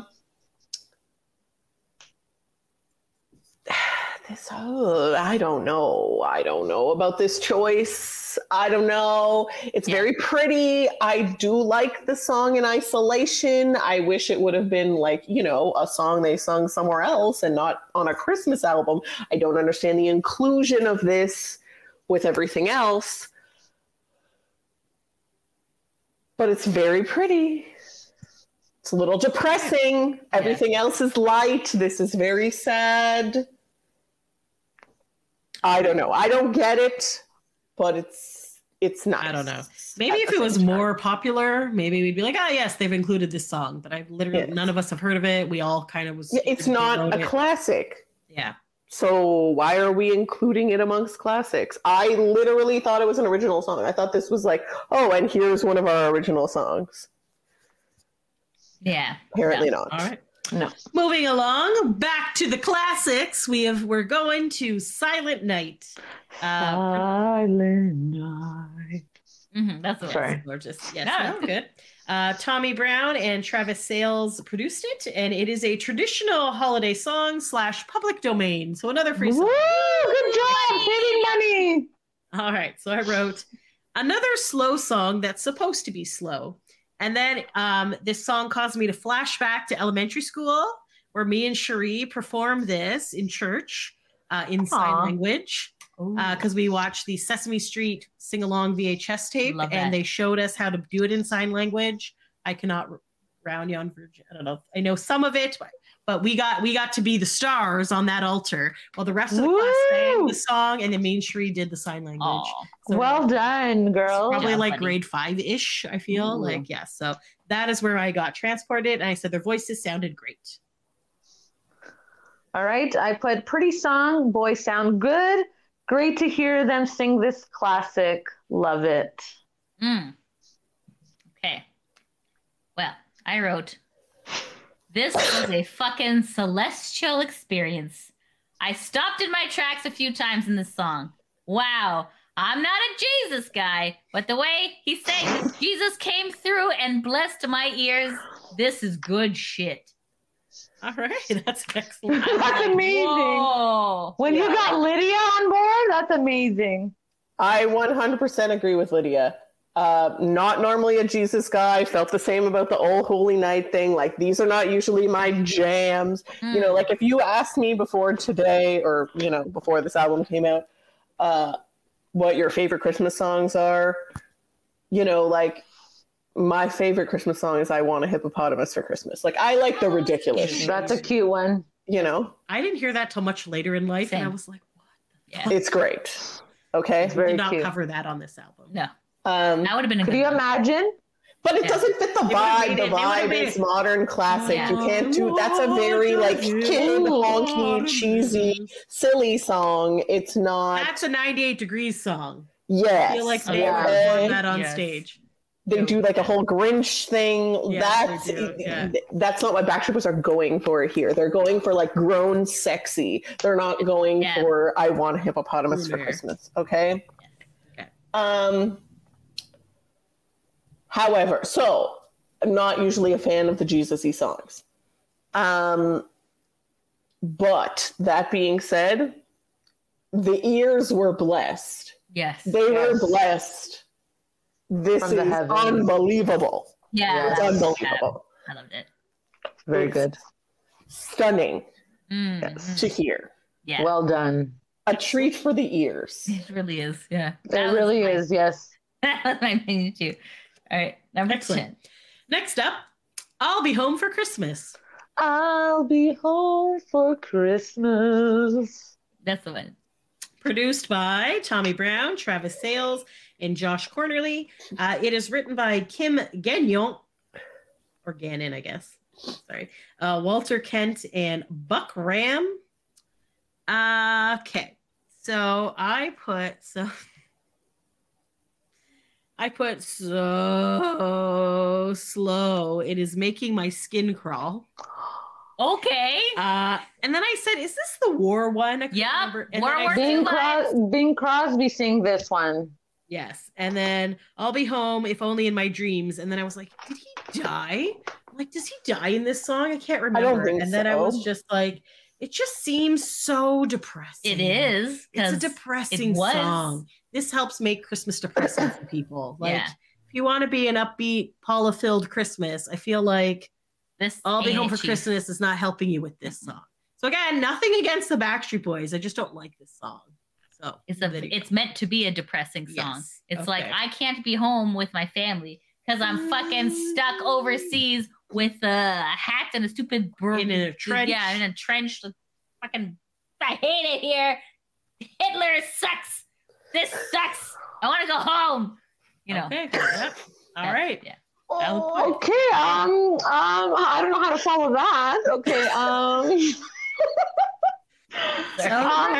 God. Okay. So I like the lyrics. I'll be home for Christmas. You can count on me. But you can't count on him because he's still in the trench in wherever he is. Fighting. In Dieppe or whatever. Please have snow and mistletoe and presents by the tree. I'm trying to make it uplifting so you're not depressed. Thank you, Sophia, for your attempts. You're welcome. I thought the boys sounded very nice. Yes. Great vocals. I like it. You can try to make it not depressing. I don't know. I liked it. Okay. Lydia? More to add. I said it's good. The historical implications of this song are big sad, but it was okay. Hashtag World War II vibes. I don't think anyone has ever hashtagged World War II vibes, but okay. Thank you. Thank you for this update. This is another one in the same vein as like Have Yourself a Merry Little Christmas, although like I said, I feel TV and movies ruined Have Yourself a Merry Little Christmas more. This one, as we've mentioned, it was intentionally sad. Granted, I do feel they made it feel light, like even though the content of the song is sad, I think they made it feel a little light. I didn't feel that it was super depressing, as it could be, as other versions of the song are. This version feels less depressing to me. Fair. Bing Crosby does this one too, right? I think that's the original one, no? Yes, Bing Crosby is the original. Okay. Uh-huh. All right. Moving up, our next song. It is an original song. Woo! Christmas in New York. Yep. It is produced by Gary Baker.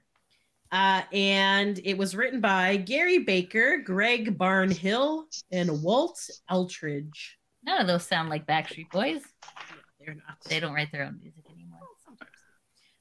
Okay. So, okay. Yeah. Yeah, I know. So I put, it had weird intro music, like when it first started. I was like, what the fuck is this? And maybe because I was trying to figure out which Christmas song it was. Because I wasn't looking at the set list as I was listening to this. And then I said slow. And then I said Howie, Nick. And then I wrote Santa's Ring Their Bells, Picture Book, AJ, Skaters in the Park, Take a Carriage Ride in Central Park, Kevin, Rockefeller, Light the Tree. And then I saw online a lot of people think that they're going to do this year because they're live streaming on December 1st. So people think they might be there for the tree lighting. I don't know. Do they normally have people performing? I guess. Yeah, probably. Yeah, they do. Yeah. And then I couldn't figure out who was singing some of the parts. I'm like, oh, there's Brian. I'm like, this is kind of a travel guide to go to New York City at Christmas. You know, it's kind of describing all the different things that you can see. They could be, it would be smart for them to use this and make like some sort of promo travel video type thing.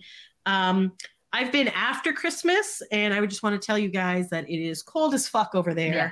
Mm-hmm. But they have pretty lights. So, you know, it does look pretty. It smells a little bit less in the winter. And it's, you know, it's a nice place to be. It's just very cold. So if you're envisioning going to New York City for the first time, and we come from Canada, so it's also cold here. Yeah. But I just feel like it was like extra cold the few times we've gone. Yeah.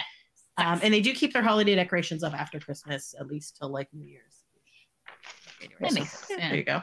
Anyways, yeah, so, you know, just kind of like a travel guide to New York City. It's kind of slow, but yeah, it is. When I listened on Spotify, I didn't like it at first. Like, it didn't get to me, like, whatever.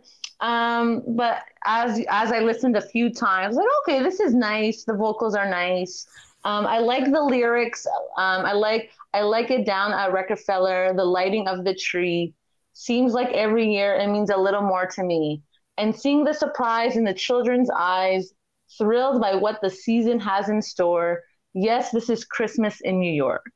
So as you're listening and reading the lyrics, because I found some lyrics online of how it says, I'm like, okay, I can understand now. So it's a very pretty song. I feel like if you're trying to envision an American city for Christmas time, I feel like New York is like one of the ones. Like you're not thinking California for Christmas, right? So a lot of the Christmas movies do take place in like New York, maybe New Jersey, like things like that. Mm-hmm. Yes. Yeah, and we found out this is going to be the second single with acclamation video from the live. So yes. Mm-hmm. I wrote, it's okay. Mediocre. But here's what my main thing is, like, this is kind of like a self-fulfilling prophecy, right? So do you remember when the my dearest philosopher Pitbull once said, he took a negative? He once said, Mr. Worldwide. He once said, I love quoting Pitbull because he's really good. He's like, me not working hard. Yeah, right. Picture that with a Kodak. Or better yet, go to Times Square and take a picture of me with a Kodak. Mm. So where do you think he ended up singing this song, Cinzia? Times Square. Okay. So this is Christmas in New York, self-fulfilling prophecy. New York's like, get your Backstreet asses over. Yeah, we got a song for you. Yeah, you got stage for you. You want to like Trey? And they're like, yes, we wrote this song. And what do you say they're doing, a JCPenney something? Yeah. Yes, a JCPenney live on December 1st. Very interesting. You're writing a song about New York, and then you're in New York performing. And this single is coming out on December 1st as well. Ooh, see? Feel like, look at this marketing happening over here. My senses are tingling. Something's going to happen there. So, I mean, smart, but is it the greatest song ever? When is there Jingle Ball in New York? Is that on the 9th? Yes. Okay. All right. They'll be in town. You know what I'm saying here? Yes. You know, it's like everyone's. Well, but I feel like if they don't do something, it's going to be highly disappointing. We're like, you set us all up to expect something on December 1st. What the fuck, guys? Yeah, okay. That's there you go. Okay. Animation. That's true. I know what you've all been thinking, that these three people are insane. And I agree. Couldn't disagree with all of you more. This is the best song on the album. It perfectly captures their vibe of modern classic.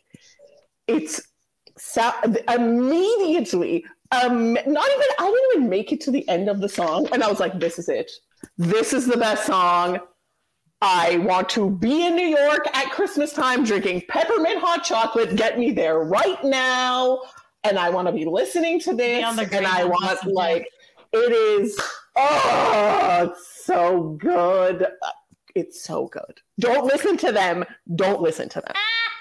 And okay. This is why all of us have different opinions. How Sophia, how Diane is on the bottom, so she's just like gesturing up to us like we're a bunch of crazy people. Well, we kind of are. I'm like, don't listen to them. All of the, your yes, I'm gesturing up. Don't listen to these three people. They have no taste. This is excellent. And this is why we all have different opinions, and that's why we can all share our different opinions. And I feel like if we listen to it a few more times, like it does, and also it does conjure things into your brain. No, like I said, it takes some time. Immediately, I knew it.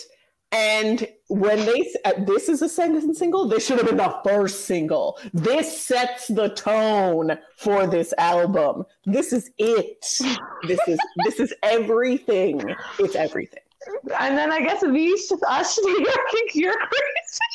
This person is crazy. Listen, you know what? Let's make a poll in the comments. If you listen to this episode, I want a poll in the comments of who thinks I'm right and who thinks they're right. All right, that's fair. Let us know in the comments below. Like I said, it takes a few listens, but you get there eventually. Just a few listens. It didn't take me a few listens. All right, I don't need a few listens to know what excellent sounds like. Because I totally forgot I ran a Twitter poll the other day. Where did the answer go? I said, in honor of a Backstreet Boys Christmas album, A Very Merry Christmas, being released today, here's a random poll Friday, which we really need to start doing those again. But I said, you know what else we really need to do? Finish this review. So. Yes, have you listened to the Christmas album yet? Yes, of course, was 63%. Not yet, but this weekend is 21%. It's too early for Christmas, 16%. And bah humbug, I hate Christmas, got 0%. So there you go. All right. Who won the boy band fantasy draft? Did we ever? Sophia. Oh, good job. Congratulations. I don't know if we ever announced it. I don't know. We announced it on our socials, just not on a physical episode. Forever. So but yes, it was us, me. She got an impressive 48% of the votes across the four platforms. Backtown Forever, Nick Carter, Eric Michael Estrada, JC, Shazay, Trevor Pennick, and Jeff Timmons. Okay, thank you. Thank you so much. Now let's circle back. Now please let's continue because we're not near the we're near the regular end, you know, but these guys have bonus tracks they want to talk about, and it's been an hour and a half. You know what? People can stop and listen. This is a Christmas special that you can listen to whenever you want. Special. Okay. We're not forcing people to listen. Let's just continue talking. Okay, right. I mean, normally we're way over our time. We are way over. But to be fair, this is 25 years in the making, so we have 28. But yes, years million making, years. So I guess we have. There you go. So we're just gonna keep talking. All right. Together, we're gonna hang together, you and me forever. No, that is not what it's called. This is an original song. Yes, it is an original song. It was produced by Tommy Brown and Travis Sayles, and it was written by quite a few people. Cool. Darius Coleman, Tommy Parker, Kevin Richardson, Brian Littrell, AJ McLean, Howie DeRoe, Nick Carter, Tommy Brown, and Travis Sayles. So the boys wrote it. They all wrote it together, if you will. What? Yuck. And then I'm showing you the Howie page here. This is he's coming to grab you. Okay. Hey, did I like this song?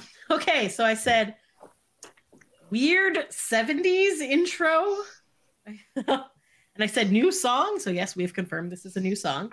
I go upbeat and then can't wait to celebrate.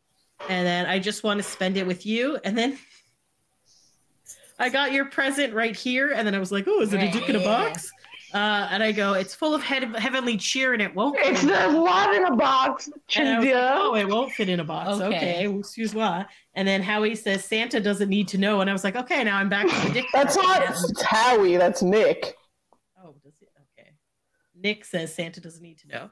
And then I just want to spend it with you. And I'm like, I'm still getting some weird 70s vibes. And then I wrote da-da-da, da-da-da, da-da. And then I wrote AJ. And then I wrote Matt? Sorry guys.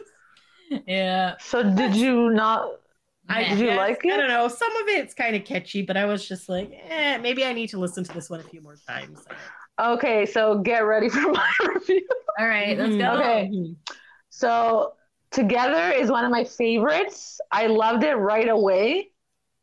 The boys sound great. I love the lyrics. Hey, is it hot where you are? What's the temp on your heart? I can't read it. You're far away tonight. And then every time I close my eyes, I pray to God you're by my side. I just want to see your face. Feel your warm embrace. I can't wait till we're together. It's always so much better. Those are some good lyrics. And then I can't wait to celebrate, be together this holiday. Can't wait to celebrate, be together this holiday. They repeat those two. I do like chorus. That part. You can't wait to celebrate. Mm-hmm. They sound beautiful, very upbeat, catchy. It makes you feel good to be together on the holidays. Yes. Excellent job. All right. I wrote. I love your face. This is okay. I can imagine O Town doing a sexy, hot version of this. Oh. But now that I know who wrote it, they won't be able to afford it. So sorry, O Town. Make your own sexy Christmas song. Mm. O Town sexy Christmas. Yeah, like O Town sexy. It kind of reminded me of the "Don't you what you made me baby, you're just gonna take it off." Like it had that kind of like the breathy tucky. You're like, yeah. I could see that. Trevor, show me your shirt off. That's kind of where I was. You pictured it like. Yeah, you're a very beautiful man. Anyways, that's a story for another time. Okay, but yeah, go that's back mine. And listen to our O Town. Yeah, listen to our O Town. Stuff. Okay, anyways, you go ahead. You know what I have to say? Lou approves. This song is okay. Literally, the first time I heard it, I was like, okay, this sounds like what you would expect a Backstreet Boys song to sound like. It's very boy bandy. It's very like, you know, whatever, but it's a Christmas song. And I was like, oh, it's cute. It's about like, you know, their families spending time together. No. Maybe the first verse. Let me read for you. Cinzia briefly touched on this. Let me read to you the entire second verse. Okay. So this first part is AJ. Got your present right here, wrapped in holiday cheer. And this one ain't gonna fit underneath no tree. 'Cause my love is too big. In a box, it won't fit. So, shade Justin Timberlake, no dick's fitting in no box here. Okay? But you'll have it long after I leave. And then here comes Nick, and he says, underneath the mistletoe, sitting by the fire's glow, what we do when we're alone, only Santa has to know. Now I'll admit... Was he naughty or nice? The first time I was like, oh, this is a cute song about families being together. So nice. Then the second time I only paid attention. For some reason, my brain clicked into that only Santa has to know what we do when we're alone. And I'm like, that makes me feel gross. Yeah. Yeah. And then, talking about the Christmas kielbasa. Don't tell anybody. The third time, I'm like, this entire verse is just about dicking someone down by the fire. Like, what is this? Yeah. And then I was just like, okay, this is not a happy, like, families together. I'm like, okay, whoops. Next by the fireplace. We gotta make more family members, chestnuts roasted. Maybe my then brain... they get to have to be together after you have more family members. Maybe my brain just went to a dirty place. Okay, mine also did. So yeah, we all went there. But I was just like, Lou is... smiling up from hell and going, ah, oh, there's my boys. My dick in a box. Dick bigger than a box. Love. No, it's not. It's gonna. No, you heard what I just read. I'm not gonna read it again. No. It's a bit cringe. Yeah. It makes me feel icky inside because it's like supposed to be sexy, but it's gross because like I don't want Santa knowing what we do by the fire. Ew! And I was just like, wow, Santa must watch a lot of human porn. I didn't even think of that. Human porn? I don't know, elf porn. I don't know. I need to know if they're naughty or nice. I don't. Are elves not human? Is Santa an elf or a human? He was a saint. Santa's a human, I think. Yeah. Maybe he's a vampire because he lives really long. I don't know, but I don't want him watching what I'm doing by the fire, okay? Yeah, with my whoever's big dick that can't fit in a box or underneath a tree, okay? Like, and let's be honest, I mean, most men's things can probably fit in a box. Yes, definitely. Like, unfortunately, yeah. I mean, they have boxes that fit mattresses in them, guys. Like, yeah, true. That's very true. Here's my money dick. I have a mattress dick. I can't be. Behold, my mighty dick. Yes. We'll go back to that. It's my God. We never read the other coronavirus books. Well, we're still in a pandemic. There's still time. You know what? I bought the anthology. Okay. Anyways, sorry to ruin Christmas for you. All right. I'm going to keep the first verse and say that it's together with family. Hey, you know what? People do with their families. No, please, no. Oh, my gosh, no. Orgy time, family. Alrighty. What are you guys like? Whatever. All right. I'm not one to judge you. Oh, Lordy. Oh, all right, on to the next song, which is the final song of the original album. So this is called the non-extended version. It is called Happy Days. Are you ready for them? Not to be confused with the TV show of the same. Happy Days. It'd be great if Fonzie was on the All right. So it was produced by Tommy Brown and Travis Sayles, which I'm pretty sure did additional production done by Taylor Hill. And it was written by Taylor Hill, Kevin Richardson, Brian Littrell, AJ McLean, Howie D, Nick Carter, Tommy Brown, and Travis Sayles. Look at that. Another song. Yeah, an original song that they wrote. What a happy day it is. Yes. Are you ready for them? Okay, so I wrote upbeat and fun. It's part of the lyrics. I go, upbeat and fun. Is this new? We have established that yes, it is new, and the boys co-wrote. I go, but it also sounds vaguely familiar.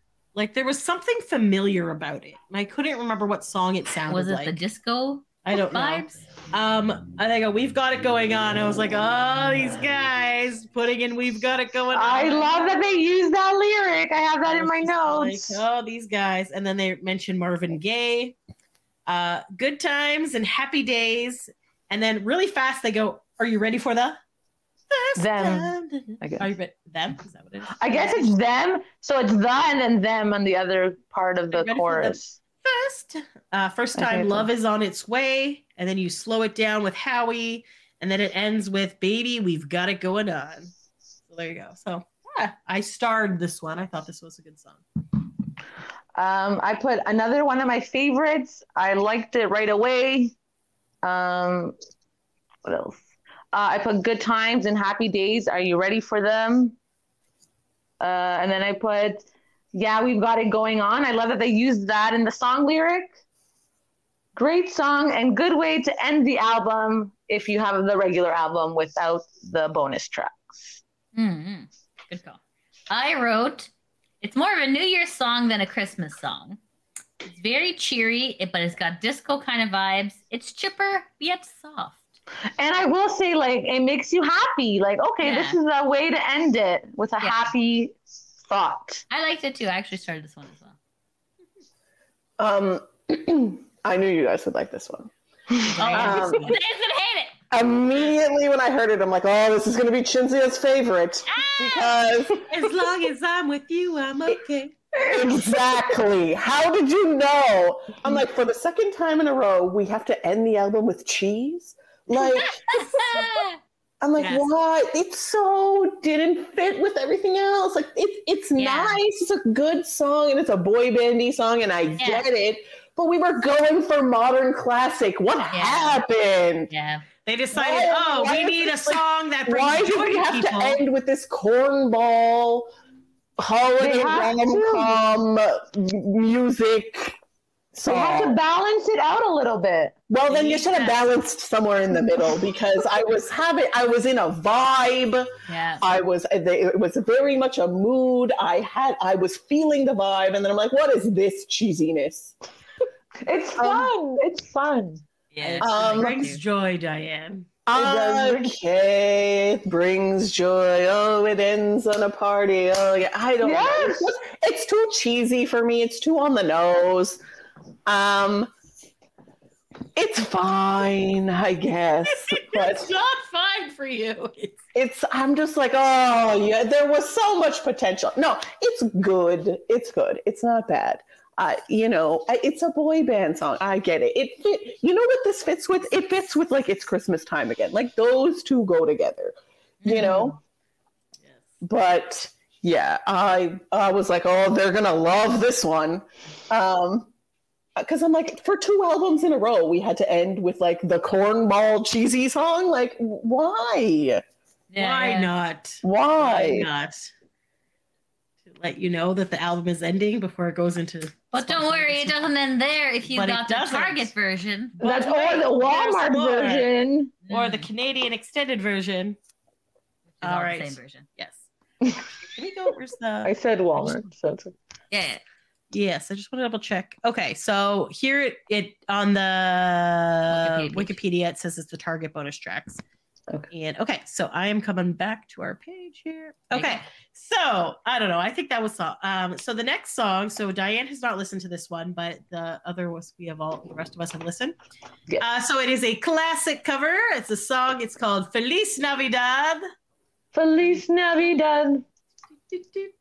Feliz Navidad. It is shockingly produced by Tommy Brown, Josh Connerly, and Travis Sayles. What? It was written by Jose Feliciano. All right. Yes, Jose.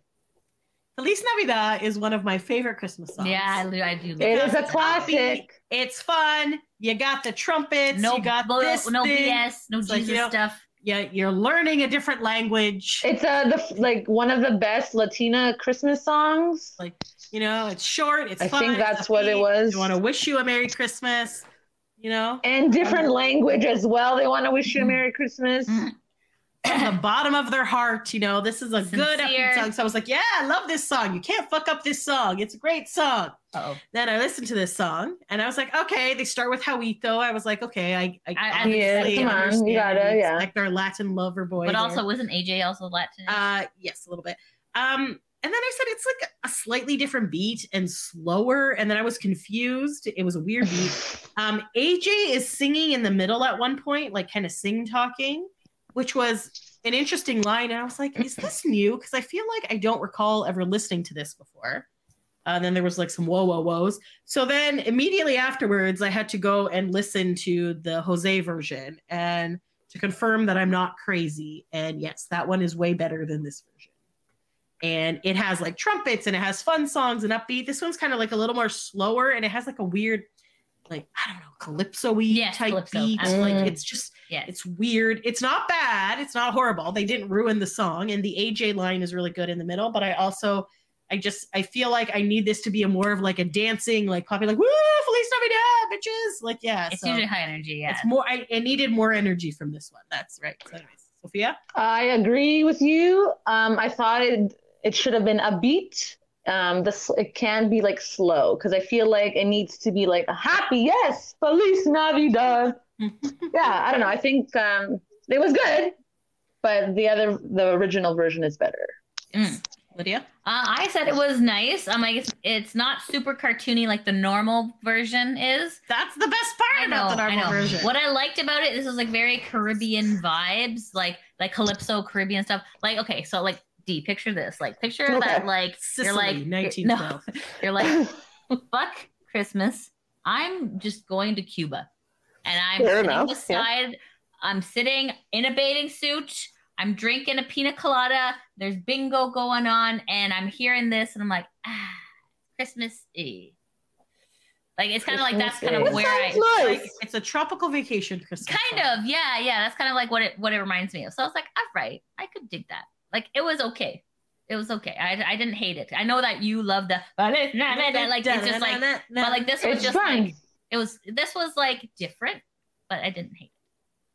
Yeah. Excellent.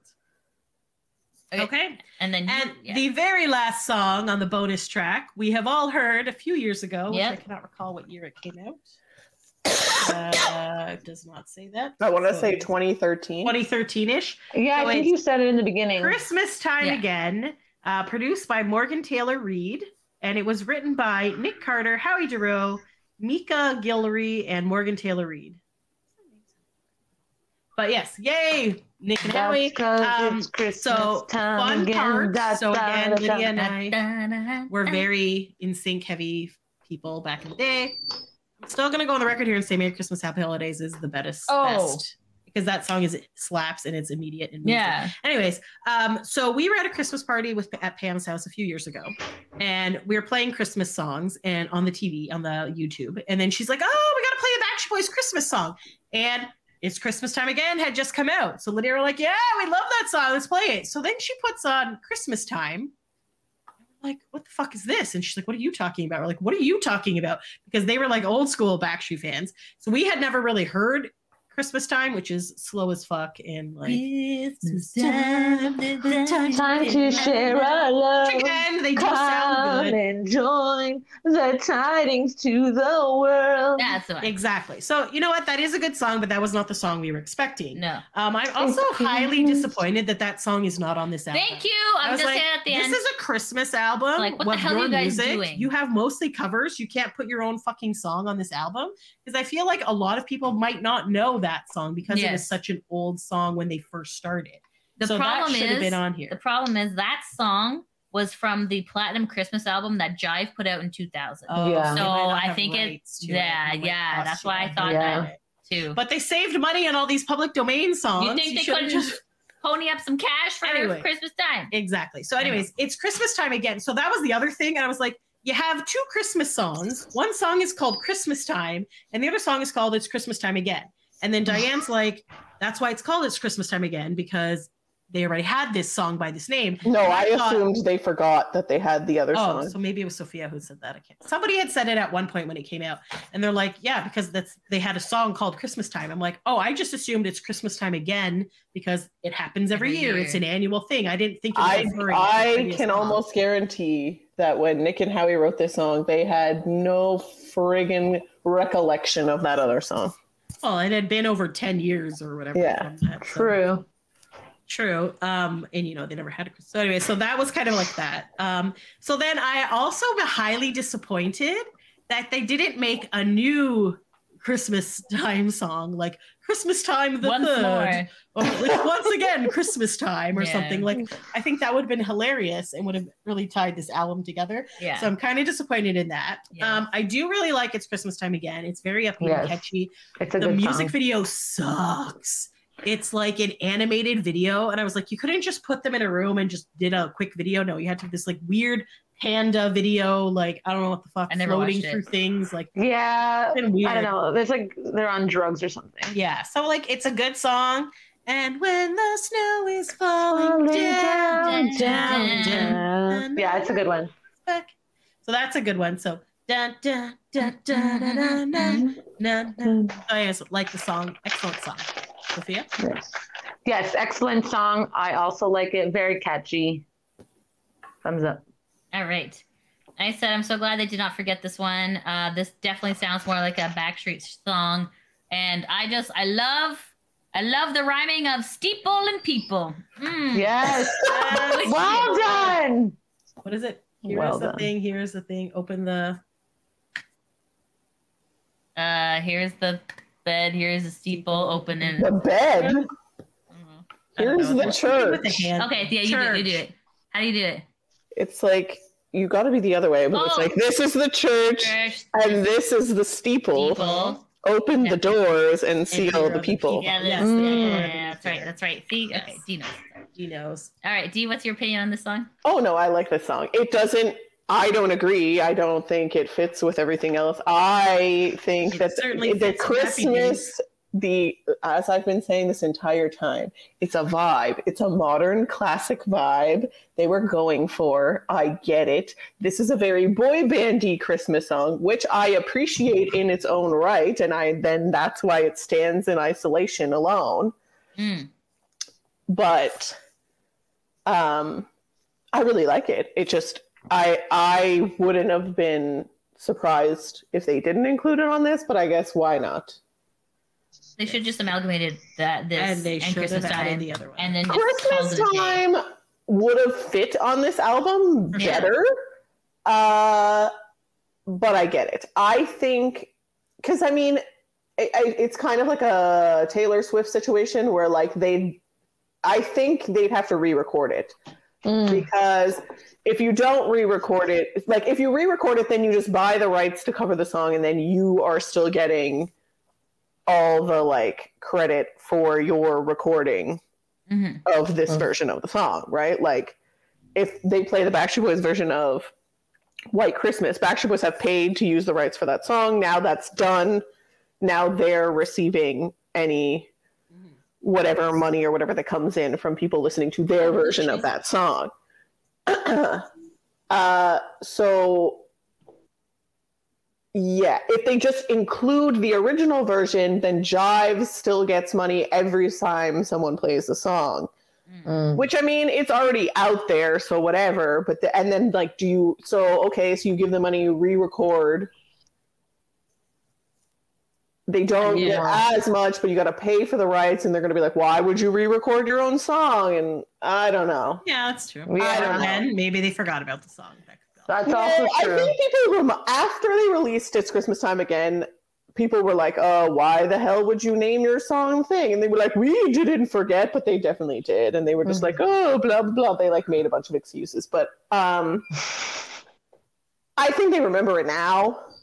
Obviously, they made a Christmas album. Someone at some point must have reminded them of these things, but I just think there's too many like logistical and like bad blood issues for them to like include that one in this. Maybe, yeah that's probably true. Yeah, good. All right, shall we pick our top? Okay, so overall vibe, we liked. Yeah, overall liked it. I'll add it into the Christmas music rotation. I think it's good. It's a good album. Overall, I'm going to be blasting this after Halloween, all right to Christmas. My cousin's wife always, every time we went over to their house, blasted Celine Dion's Christmas album. So now it's my turn. I can blast it when I go over there. There you go. And there's enough traditional songs that people would be cool if you blasting it because they know the songs. It's not like a whole album of new songs, which yeah, exactly. Indeed. So 2 thumbs up. I love it. Yeah, overall it was good for me too. Yeah. Love it. Amazing. You want to do top 3? Top 3 and then yes. And then we'll close off. Well, I was hoping to do a bonus. It's been 2 hours. Oh, okay. But I just wanted to do a quick bonus. It's been 2 hours. Okay, bonus. But, like, do the bonus. Okay, here's the thing. Not everyone has the hard copy of this. And I just appreciate that they have little liner thank you notes. No, do not read the liner thank you. Like the internet exists, Cinzia. People can find these things. Go to my Instagram. I put pictures of the liner notes on there. All right. Okay, that's fair. We can also put it on the boy band break one too. Oh, you could do that as well. Yes. But Soph D Loves BSB is where you want to go check out Sophia. Yeah. If you want to check us out, we're at Boy Band Break. Please follow us and subscribe to us everywhere. So yeah. Thank you. Yeah. Okay, so we will just do our top 3. Yeah. Bublé is king of Christmas, but these guys are pretty true. Valid. I'm gonna pick my 3 songs. I'm gonna go in no particular order. Winter Wonderland.